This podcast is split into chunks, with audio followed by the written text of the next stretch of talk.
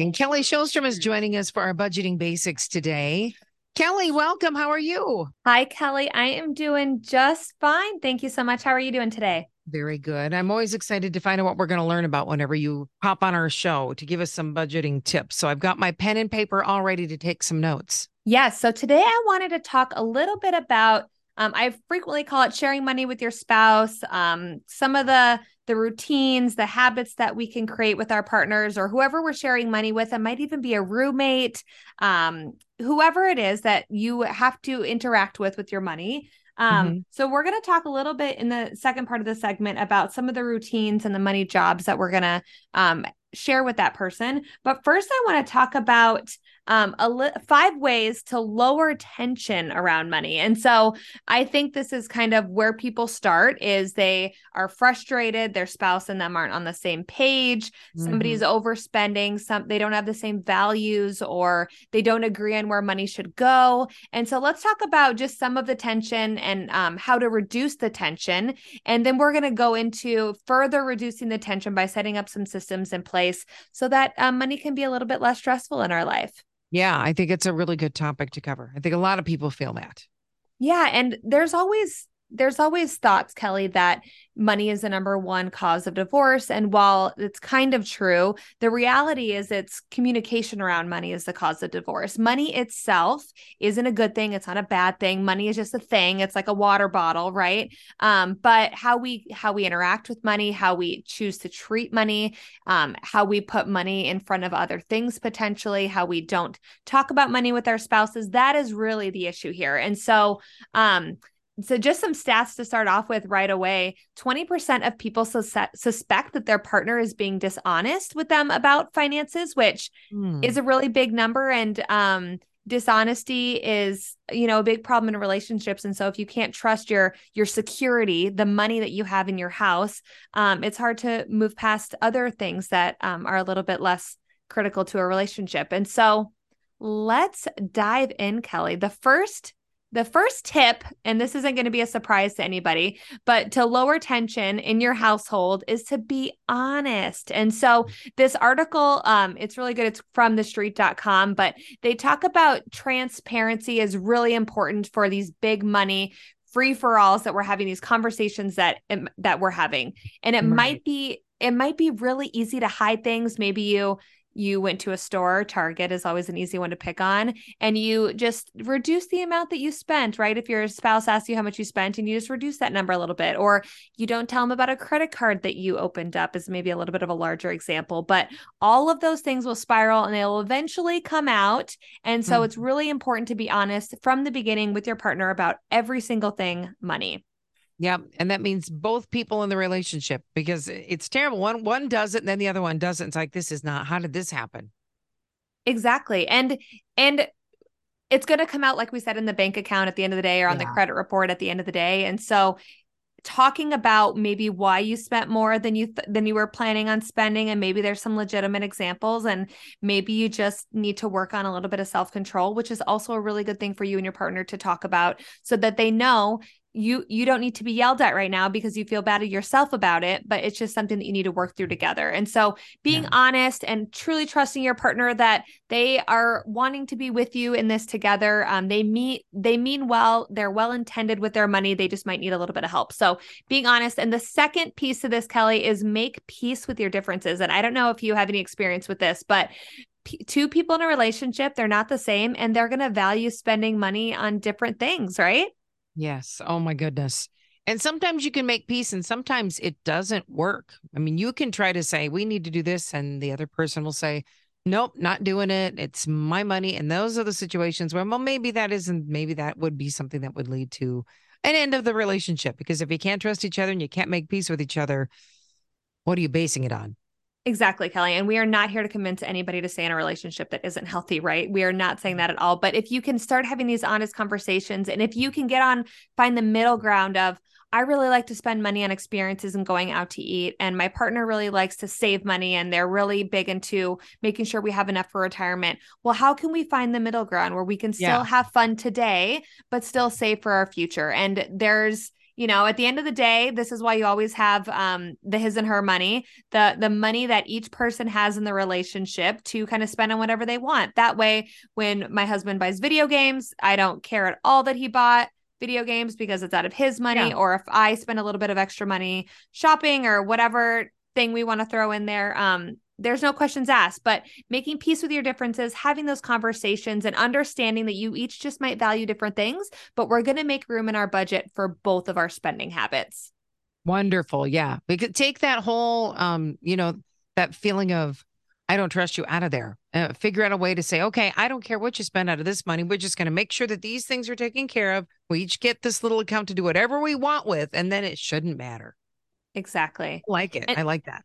And so the next one is reframe your perspective. And this is a little bit re- similar to the one before, but we are just going to agree that we're going to learn together. We're going to try this new thing about figuring our money together. We're also going to have some failures together, but we're going to have some really good successes together. And it's going to be something that we can celebrate because it's hard work that we put in together and we we aren't taking the easy way out and just ignoring our finances but we're actually having these really hard conversations and we're really trying to change these patterns that we had our entire life. And so just going into this entire thing with a positive lens and start starting small that we're not tackling everything at once but just reframing your thinking that this isn't going to be this big overwhelming task but let's maybe start together on the same page with one thing at a time.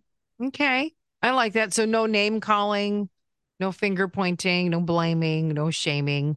I mean, I'm no therapist, Kelly, but I would say that that's probably something you shouldn't do in a lot of situations, right? We want to, yeah. as I said earlier, we want to assume that our partner is is coming into this with with good intentions. They are not trying to make us be bankrupt. They are not trying to hide everything. Um, they might have some shame. They might have spending habits that they can't get rid of without some extra help, right? And so we just want to come to this with a loving place. We want to have open communication. We want to be honest.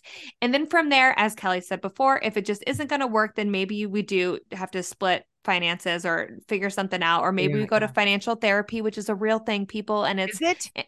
Yes, Kelly. It's I, I'm surprised the amount of people that don't know this. So you can go to a therapist that is all set knowledgeable about all things money. Um, they're probably certified if you find a good one in you know finances and that sort of thing.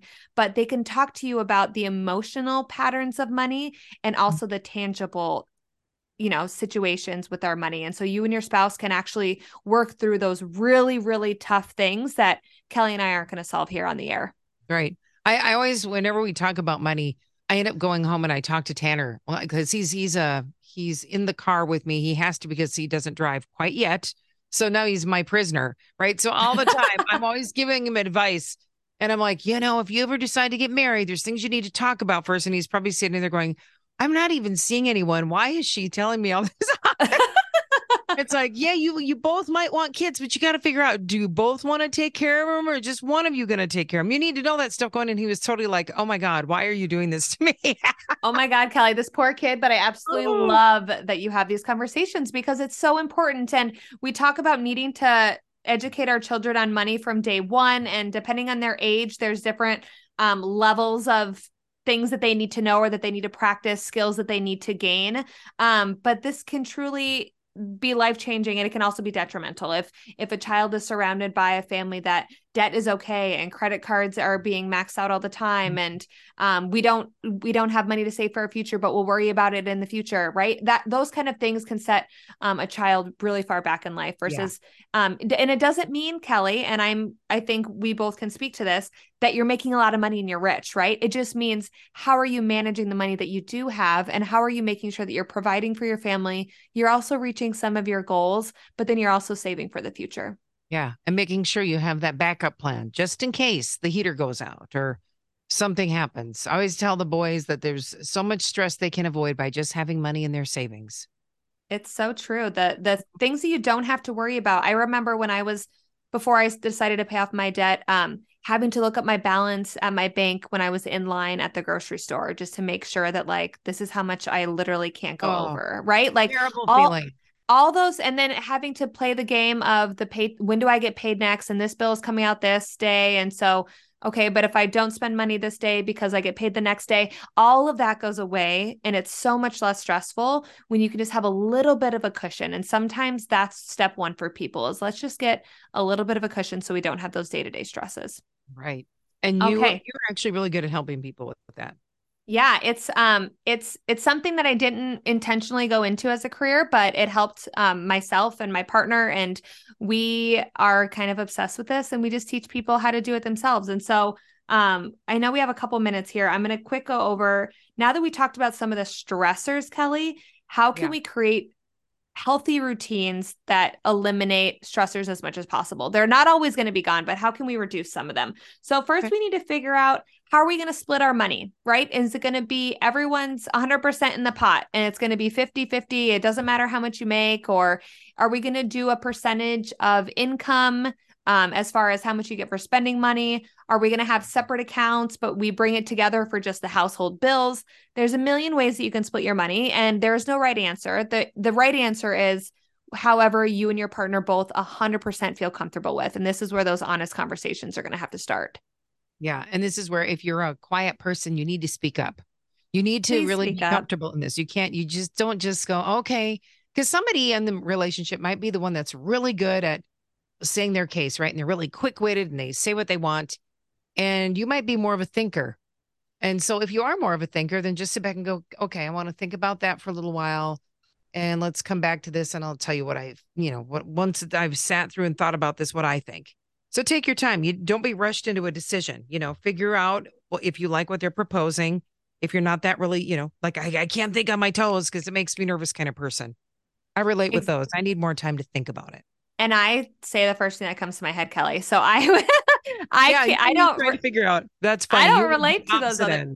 Exactly, and so it but it's really important and i think we all know our partners right like i know derek would need some time to think about things i can't just ask him a question and on on the spot expect an answer for some of these important things mm-hmm. and so know your partner know what know what their their their style is um but really have some conversations around how you can split some money um next you're going to talk about your money routines kelly you're just going to make sure that you are all on the same page with what are we going to do weekly what are we going to do monthly what are we going to do annually quarterly when are we going to create our goals and so having these routines in place in the calendar so that we don't forget about them and so that we have these pre built in check ins to make sure that everybody's on the same page and we're trying our best to follow a plan that we both kind of um, agreed to. Yep. I like it. That makes sense. All right. And then with that with that there's like money jobs, right Kelly? And so who's going to categorize all the spending? Who is going to schedule these money chats? Who's going to chase down a refund that we haven't seen come through the bank account yet? So those are all little things that if you can get on the same page around well, I think I can categorize transactions, or I think I can be the one hounding and calling the 1 800 numbers when we need to. Um, it'll just make things a little bit more clear and a little bit less stressful, and you will both be on the same page. So, setting yourself up from, for success right from the beginning. I like the way that you guys have set up, like, I don't know if it's once a month or once a week that you guys sit down, have some wine and some treats, and kind of go through what you're doing. Yeah, so that's quarterly, Kelly. Um, okay. I mean, we talk about our budget on a very regular basis, right? Sure. But our our formal chat is quarterly, and it's called Budgets and Beers.